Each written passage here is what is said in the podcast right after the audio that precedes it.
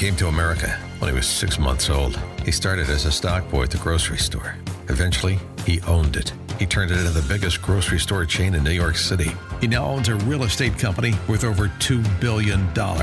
He ran for mayor of New York City. He almost won. You can't make this story up. This is the Cats Roundtable with John Catsimatidis.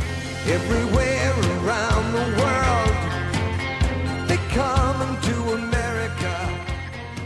Good morning, New York. This is the Cats Roundtable. John Catsimatidis here, Sunday morning. We have one great show for you today. What's going on in New Jersey? Well, we got Eric Shuffler to give us a report, Paul Zuber to give us a report on business uh, practices in New York State, Steve Kates on what's going on in the skies, Governor David Paterson. Governor Hochul is going to come on and, and give us an update of the state of the state. Let's start off with what's going on in our real estate community in New York with Michael Stoler.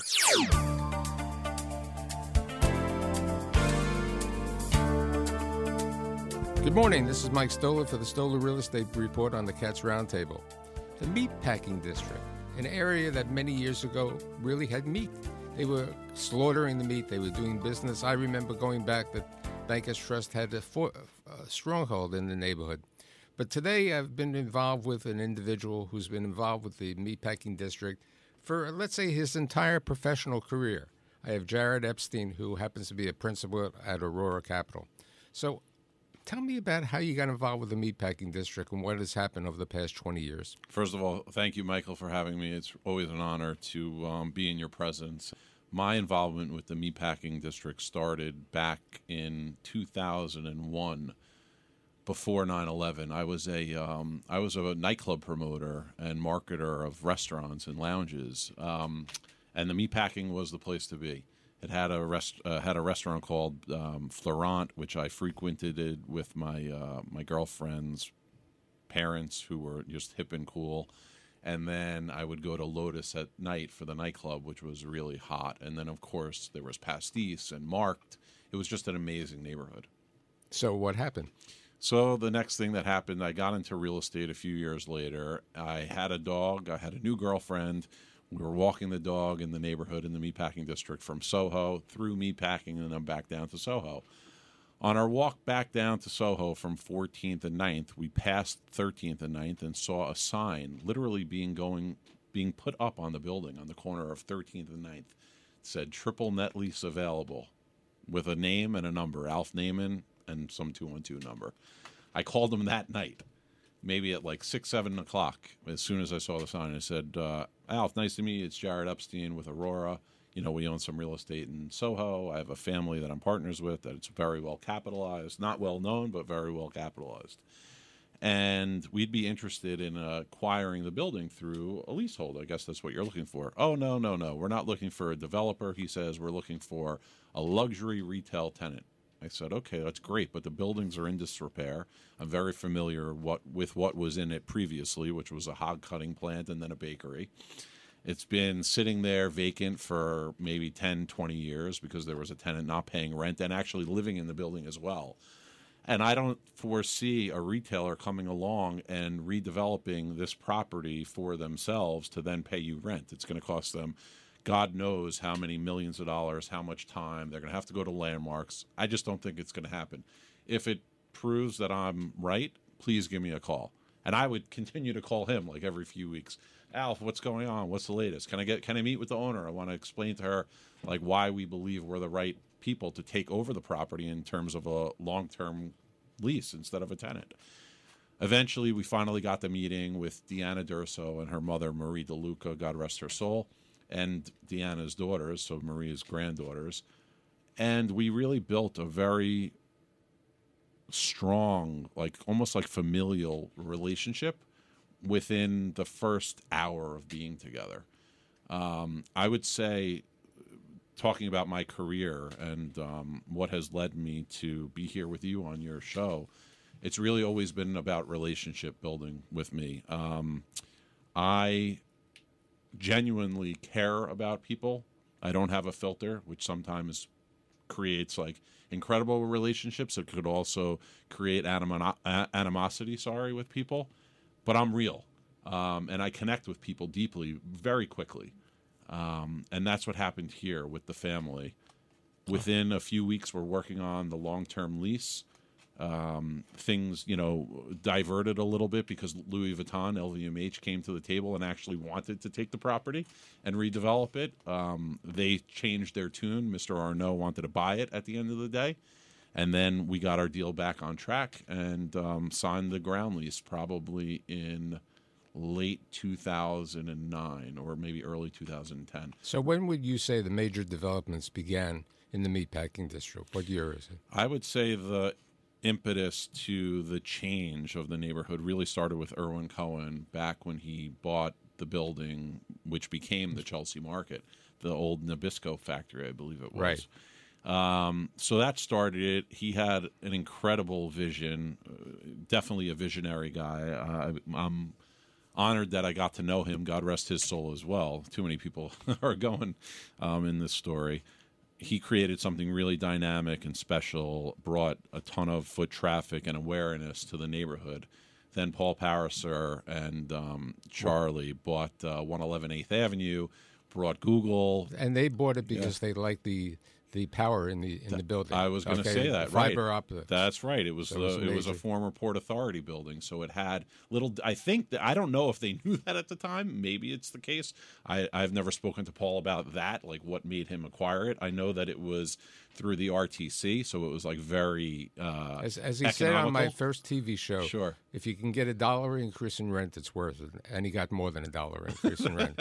that makes sense. very- a lot has happened over the years, and you've been very involved. I'd like to thank Jared Epstein for being here today, and I'll see you next week. You got it. This is the Cats Roundtable. We'll be right back. Welcome back to the Cats Roundtable. New Jersey, each day your beauty shines from farmland to the shore. New Jersey. With us today is Eric Shuffler, and uh, he is our partner in the Ferry Hawk Stadium in, in Staten Island, and also one of the biggest lobbyists and business people in New Jersey. Uh, Eric, give us an update. What the heck is going on in New Jersey? There's so many things going on, and a lot of people just want an update.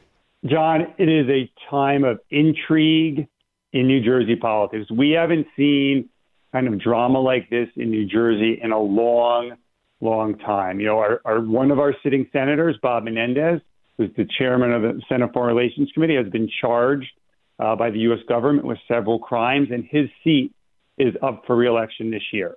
And he is still running, and he has not dropped out of the race.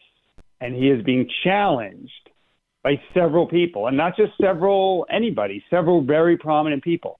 Andy Kim, who's a two-term congressman from southern New Jersey, outside of uh, some of the Philadelphia suburbs, well-respected, diplomatic background, is running against the governor's wife, Tammy Murphy. Tammy is very substantive, you know, very strong on policy, you know, a proven record on maternal health and environment, and we have this heavyweight clash going on in a New Jersey primary that we have not seen in a very, very long time. You know, uh, I met her, uh, the governor's uh, wife, Tammy, uh, and uh, she's a very nice lady. And uh, they've accused her of being a Republican.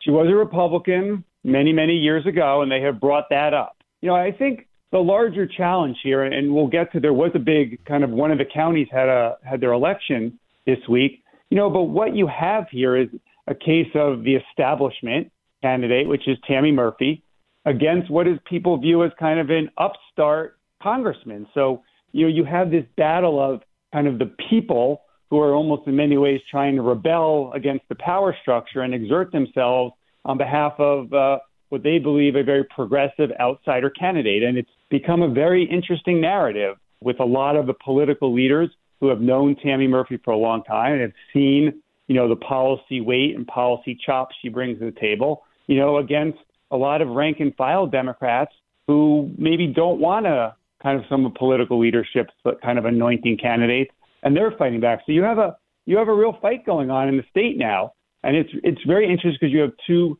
you know two candidates each with good records who are strong, and it, it's going to be a battle for the next two months. And when is the primary?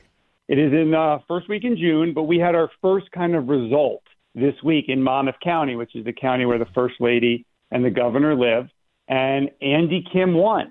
And that was a you know a surprising result, and he won by a decent amount, 57% to 39%. So that Wow. generated some momentum and some concern in some quarters, but it is very early.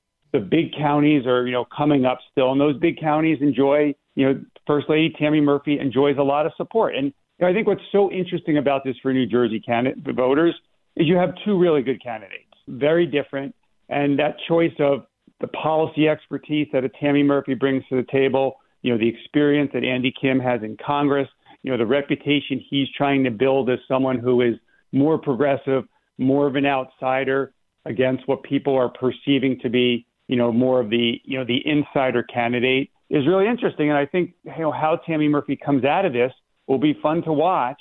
And I think she's going to come out really strong, having seen what happened in Monmouth County. I mean, we all have losses in life. It happens.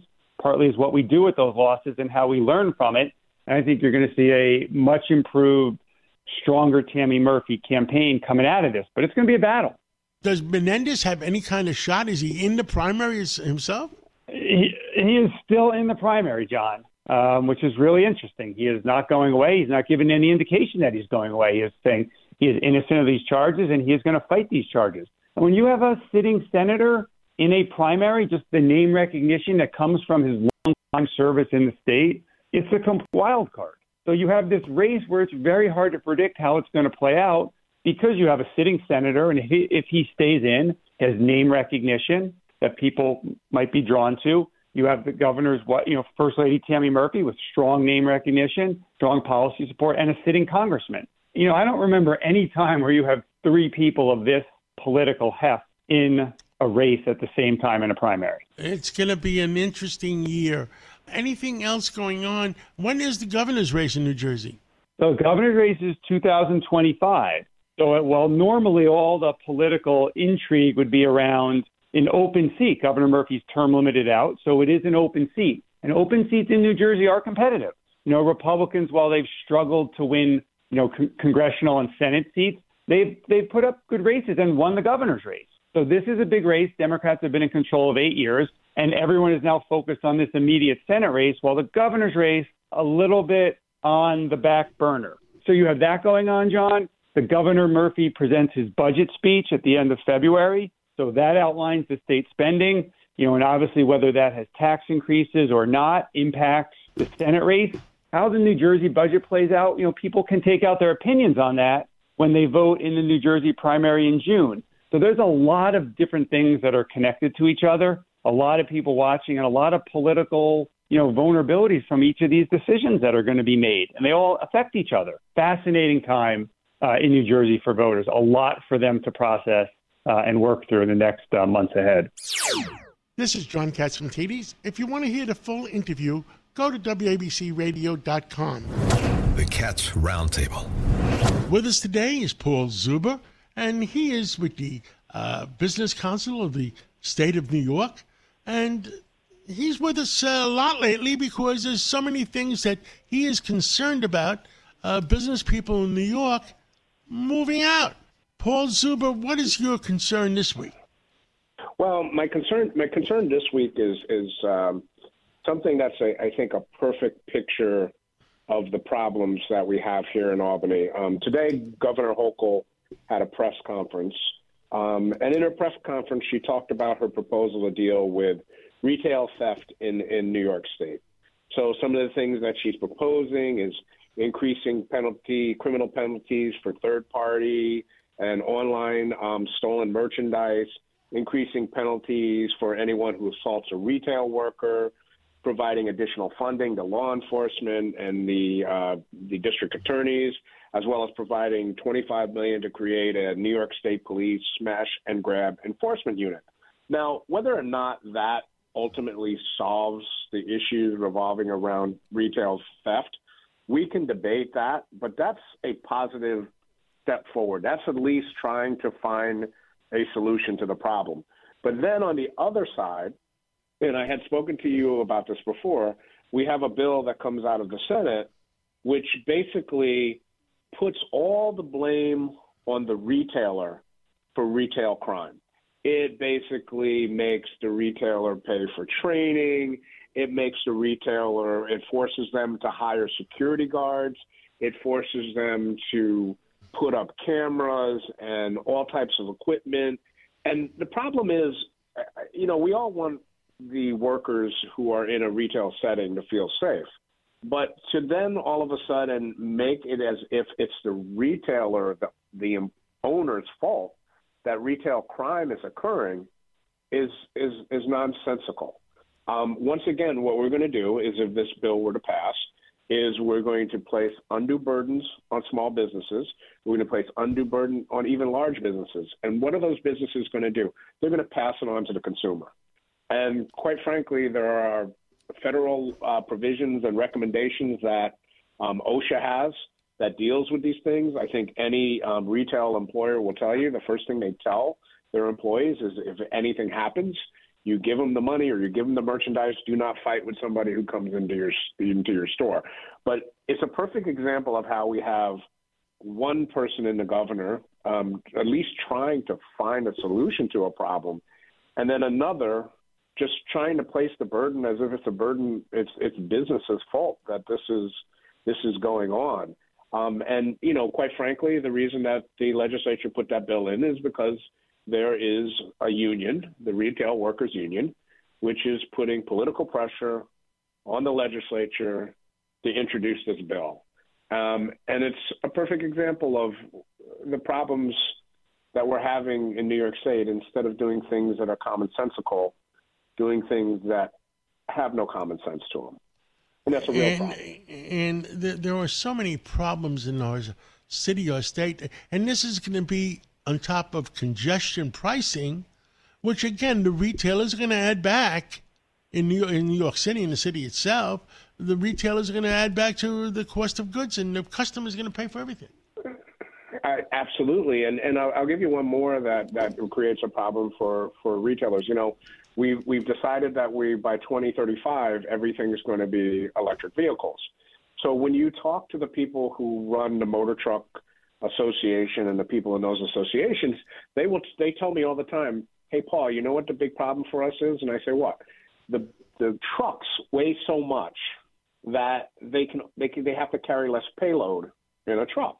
So therefore, maybe what one truck used to be able to, to carry merchandise um, to a retailer, it might now take two trucks to carry that merch that same amount of merchandise to a retailer.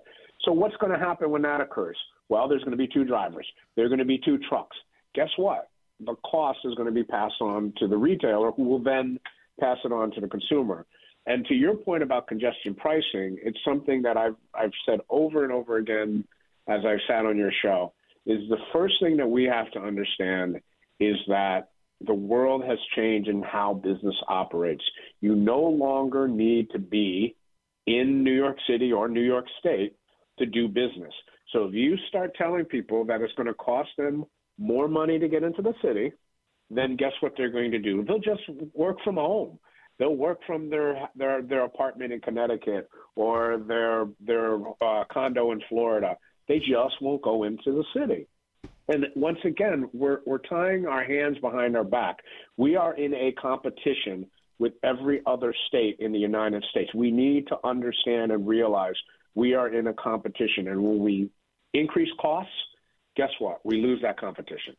Paul Zuber and uh, Senior Vice President of the Business Council of the State of New York, thank you so much for filling in all business people, and hopefully common sense will prevail. I hope so, John, and you have a great day. This is the Cats Roundtable. We'll be right back. Welcome back to the Cats Roundtable.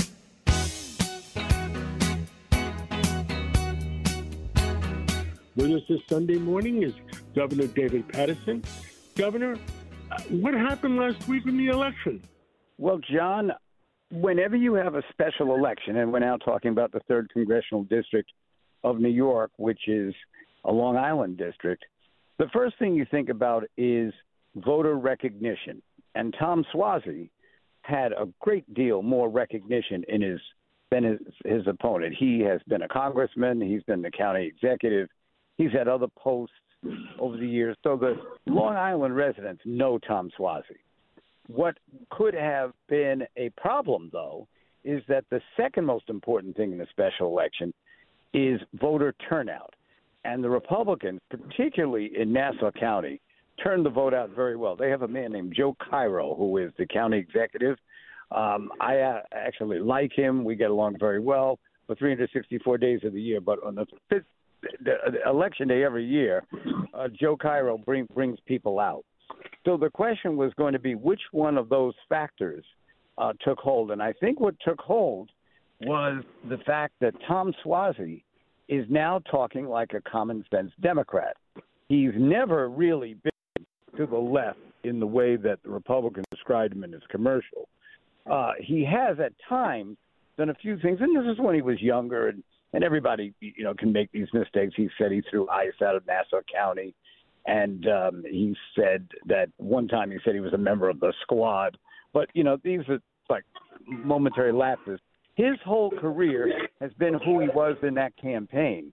And even the journalist S.E. Cupp praised him tremendously after this victory, in which not only did he win, but he won going away. The other thing I think that contributed to it, John, is his opponent. Um, she was just too um, what I'm trying, I'm trying to find a word for it, but just too dramatic about being pro-life and uh, saying that um, she, uh, you know, agreed with people who, even at the expense of the uh, wife of a woman, there couldn't be any abortion. I don't think that went over very well in, in that particular area. But I, what I would say is Suozzi is coming on now with a number of people. Mayor Eric Adams is talking this way. Governor Kathy Hochul is really talking this way after what happened on 42nd Street. And yours truly has been talking this way for five years on your show, John. So I think um, it shows that more people are listening to Cats at Night and Cats Roundtable. Well, we we do have a very loud voice in there, and and we're middle of the road people. We, it, to me, it's not the word left and right. The word right doesn't exist. It's to me, and I think to you too, Governor, is it's just common sense.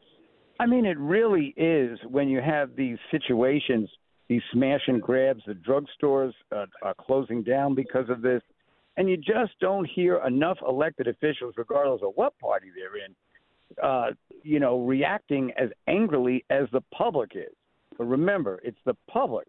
There are a whole lot more of them than there are people who are reelected. They're the ones going to the polls, and you can be a Democrat. You can be for um, uh, education. You can be for more healthcare services in needy areas, but you don't have to turn around and, and ignore the crime rate like um, the Secretary Mayorkas and other people in uh, in government have done, or or look in the camera and say the economy is real strong, which I believe Mr. Buttigieg, the transportation secretary, said, and I'm surprised. He's usually on point. So you're right, John. Um, the, the more we get the acrimony of partisanship out of it and just talk about how we all feel in our daily lives, the better off we'll be. I, I agree 110%. This is a long weekend. Monday is uh, uh, is President's Day. Anything else you have on your mind? We have about a minute or so left. Well, I think that the President's Days, uh, Abraham Lincoln, uh, we celebrated, and of course, uh, President Washington, you know, we we know that this is a country that had a lot of problems when it first started and was looked down upon by other countries because we uh, had slavery for the first 76 years of our uh, uh, institution, but that at slowly but surely we try to do the right thing, and I think slowly but surely we've led the world in all phases of technology, and particularly in educating our young people and we can celebrate that as George Washington was one of the architects of our capacity to do that. Governor uh, Paterson, thank you for your common sense. Thank you for keeping putting people together instead of splitting them apart. And uh, let's catch up. Happy uh, President's Day weekend, and let's catch up real soon. Happy President's Day to you as well, John. The Cats Roundtable. With us today is Steve Kates, uh, otherwise known as Dr. Sky.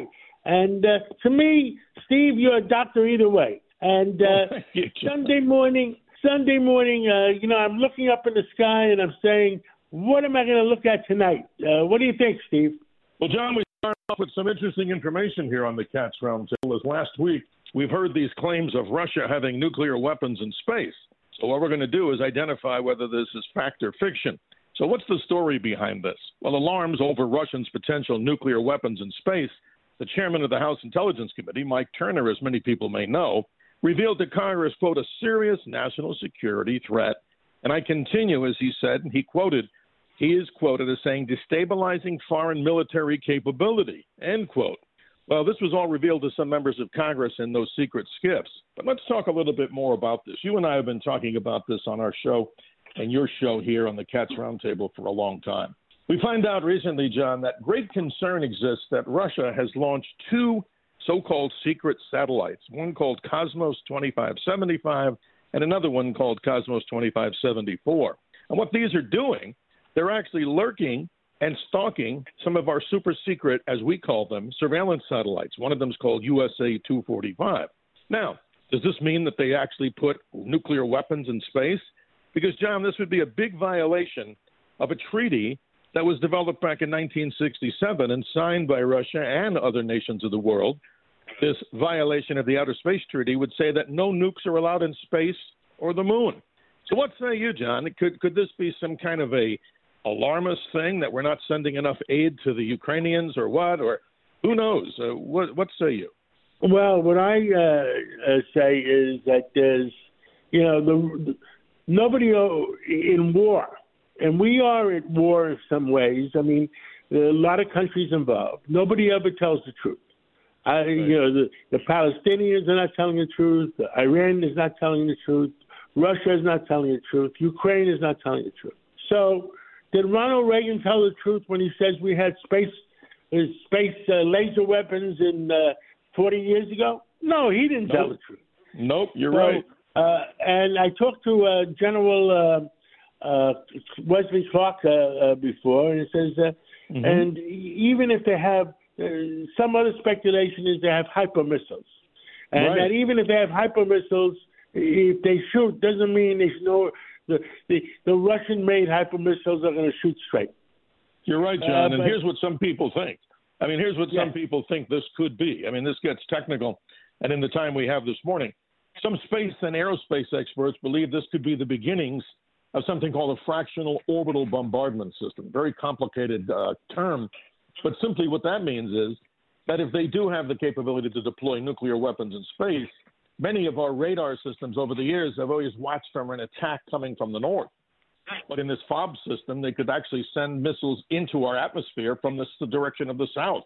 Or this could be simply an orbital nuclear delivery platform, which obviously I doubt, which they could fire missiles from space down on the Earth, or what they call a new orbital anti satellite type system. So, either way, not only are the Russians involved in this kind of stuff, I'm sure we are too, China has two spy satellites. We talked about this before. One called the Shijian 23, and actually it released some strange object. We're not sure what it is in space, but let's not discount the United States in all this, John, because our ace in the hole, sadly to say, in space, if warfare begins, might be our X 37B, that little secret spy plane or little secret shuttle that's been orbiting the Earth for so long. I think it's a fascinating subject, and we'll keep you posted on that. Yeah, uh, you're, you're, you're right there, uh, uh, but uh, I'm not. I, I I don't think Russia loves to uh, threaten. I don't think they want a nuclear war. I don't think they want to really continue the war. Uh, in my personal opinion, is uh, uh, they're looking to keep whatever they can keep and uh, and stop the war. Absolutely, John. And quickly, a couple of other news stories as we wrap up here. Solar radiation storm continues from all the big solar sunspots and big things happening on the sun. Nothing really dangerous at this point, but it does, of course, wipe out temporarily radio signals around the world. And then the mystery that we talk about in the week, you know, the Voyager 1 was launched way back in 1977. John, it's the farthest spacecraft from the Earth. It's 15 billion miles from the Earth, and it takes 23 hours if you want to send a signal to wake it up. But right now, the NASA and JPL scientists are saying there's something wrong, they think, with the flight data system. It's a computer that may be corrupted. So this may be the end, sadly, of Voyager 1. But it was the first spacecraft, John, to ever use what we call volatile memory. And simply that means memory that requires power and a power supply. But that's an amazing story. But if we wrap it up, John, in the live sky, we talk only 50 days to the big eclipse, whether it's total for everybody or partial. You can learn so much more by going to my Dr. Sky experience, where we have an eclipse update at WABCRadio.com. So much to talk about, John, and so many exciting things. Always a privilege and honor to be here with you and the great audience around the nation on the Cats Roundtable. Steve Kates, thank you so much for bringing our uh, listeners up to date, and uh, we'll catch up with you again real soon. Thank you so much. Have a good morning. Thank you. With us today is Ambassador George Tsounis. He is a New Yorker. He uh, was uh, a businessman in New York. He, he always got involved in politics. He's, uh, people loved him. And then one day he woke up and got offered the ambassadorship to to Greece, uh, where his forefathers are from. Ambassador Tsounis, good morning. How are you? Good morning, John. How are you, my friend? That was uh, must have been a real uh, surprise, and must have been a real uh, that uh, the the president of the, of the United States has offered you the ambassadorship uh, to, to Greece and the, the land of your uh, your forefathers and your grandfathers, and it must have made your family proud. It certainly did. You know, my mom and dad grew up in a very small village in the mountains. No running water, no electricity in their houses, and there was an outhouse on the other side of the barn. So to have their son return as the personal representative of the president and as a U.S. ambassador is, you know, something of great pride family um, and my community. But it's it's it's an incredible honor for me. How is the transition? You're you're an American. You lived in Long Island all your life. You lived in Pennsylvania, living in Athens. Uh, you tell me about it. I got to tell you, the the weather's fantastic. The food is unbelievable. The Mediterranean diet lives up to its reputation.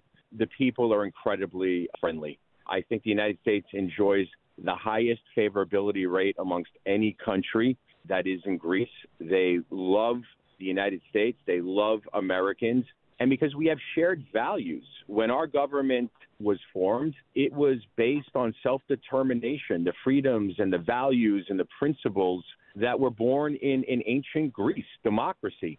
The ties, the values, the priorities, the ethos that exist between the greatest democracy in the world, the United States, and the first democracy in the world, Greece, are something that is still incredibly meaningful to the people of Greece.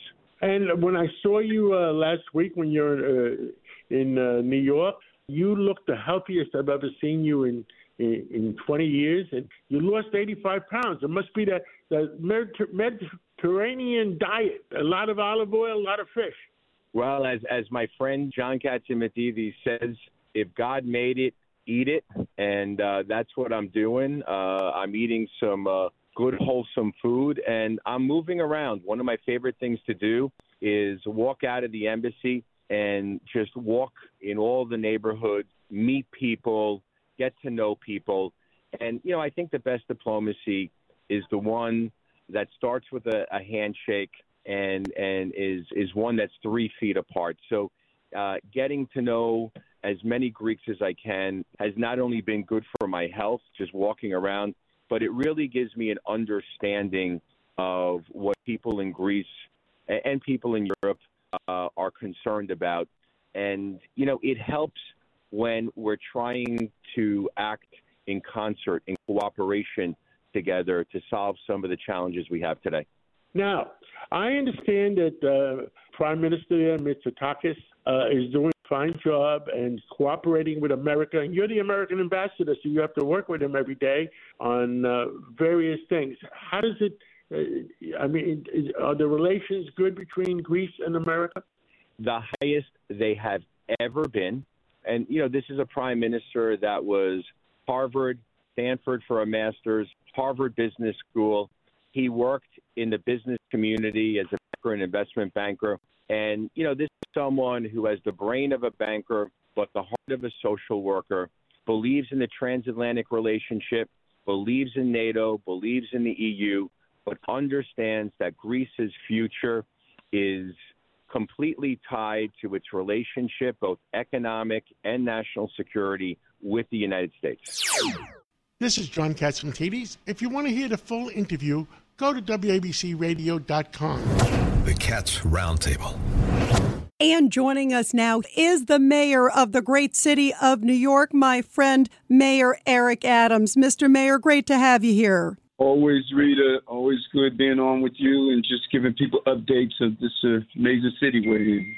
I have to get your reaction, Mr. Mayor, to this horrible shooting that just happened in Kansas City at the Super Bowl celebration for the Chiefs. 22 people shot, at least one person dead. It is just such terrible news, and it's scary as it happened in a very crowded outdoor celebration. And New York, of course, has many big outdoor events.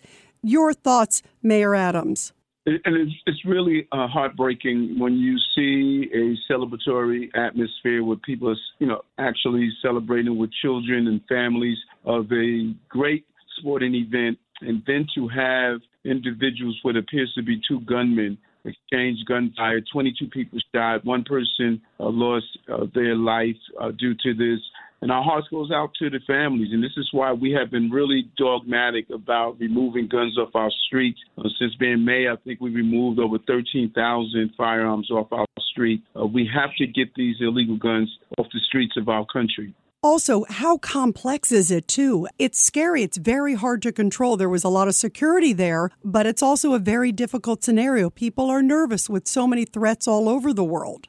No, so true. And when you think about the amount of security that was at the celebration, is, you know, just really reinforces that when you're dealing with people who are destined to bring violence, you have to make sure that you're able to apprehend them as quick, quickly as possible. And I think that I take my hat off to the law enforcement officers. You could only imagine you at a celebration, you're hearing gunfight, fire, people are running in different directions. Those responding officers are unclear if they're dealing with a terrorist threat or if they're dealing with uh, just a dispute. They have to make that quick decision. It just shows you the challenge that law enforcement officers are dealing with across the entire country.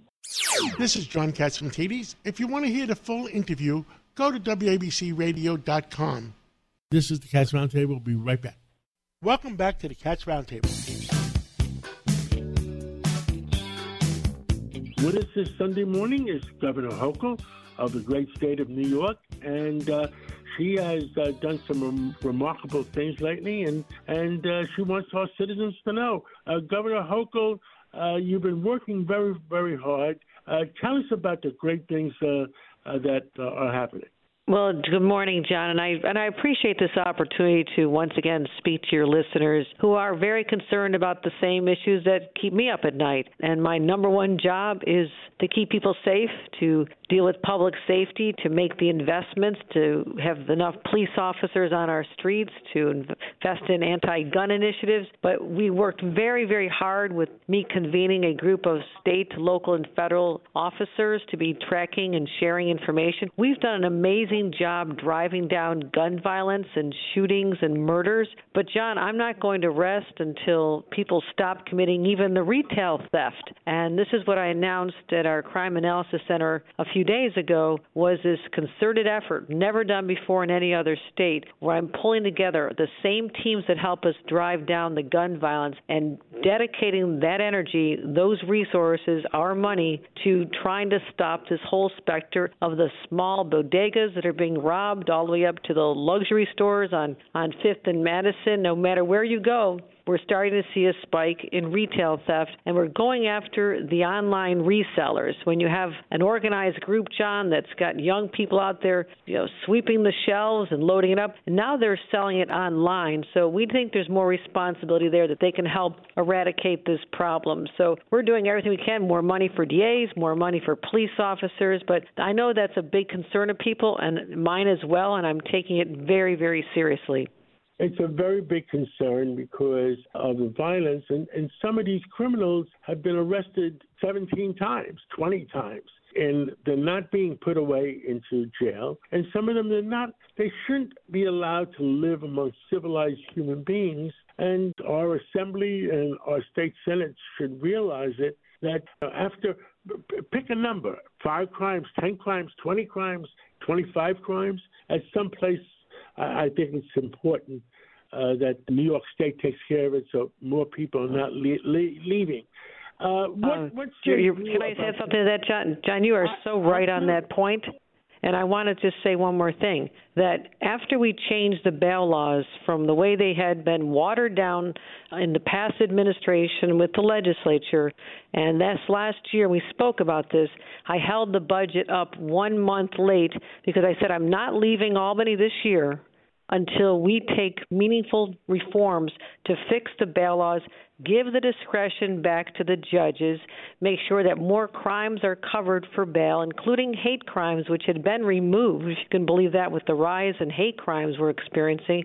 But also, when someone does steal once, twice, three times, once it gets to that level, the judges do have the discretion. The DAs have the ability to hold these people. It's called harm on harm. Once you've done it once, you are now in a different category if you still have an open case pending. So that's what's frustrating to me. We changed the law, and I'm seeing different application of this from upstate to downstate.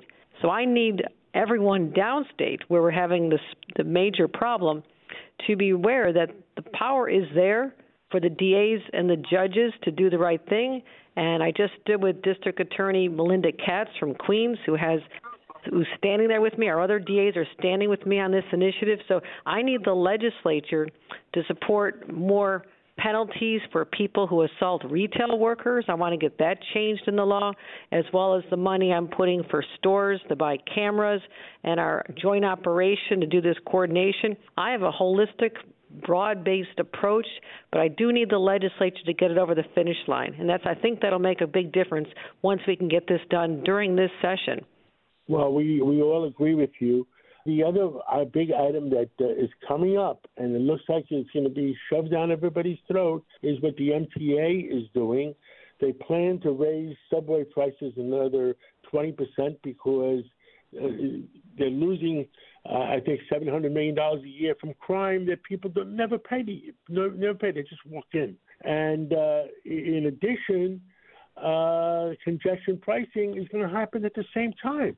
So it, it's the consumers are going to be hit double. John, no increases go up without coming through me. Let me just be very clear. Last year, our MTA, because of disinvestment in the past, had to be basically saved. It was heading off the cliff, the fiscal cliff. And so I created a whole mechanism to bring in more money for the operating costs of the MTA. Part of it, I demanded that they find savings $400 million in savings. We had some money from the state. We have money dedicated from future casino proceeds, which will not come for a few years, but that money partially is going to go there to help them. And we also allowed for just a, a very modest increase in fares, which had not been raised in some time. We're not going to any major increases to bail out the system any longer. We cannot keep doing that. So I'm going to keep working with the MTAs to find efficiencies and say we're trying to encourage people to take the trains and subways. That's how we'll deal with the crisis we have where the streets are so crowded. And I live in the city, I live in Manhattan.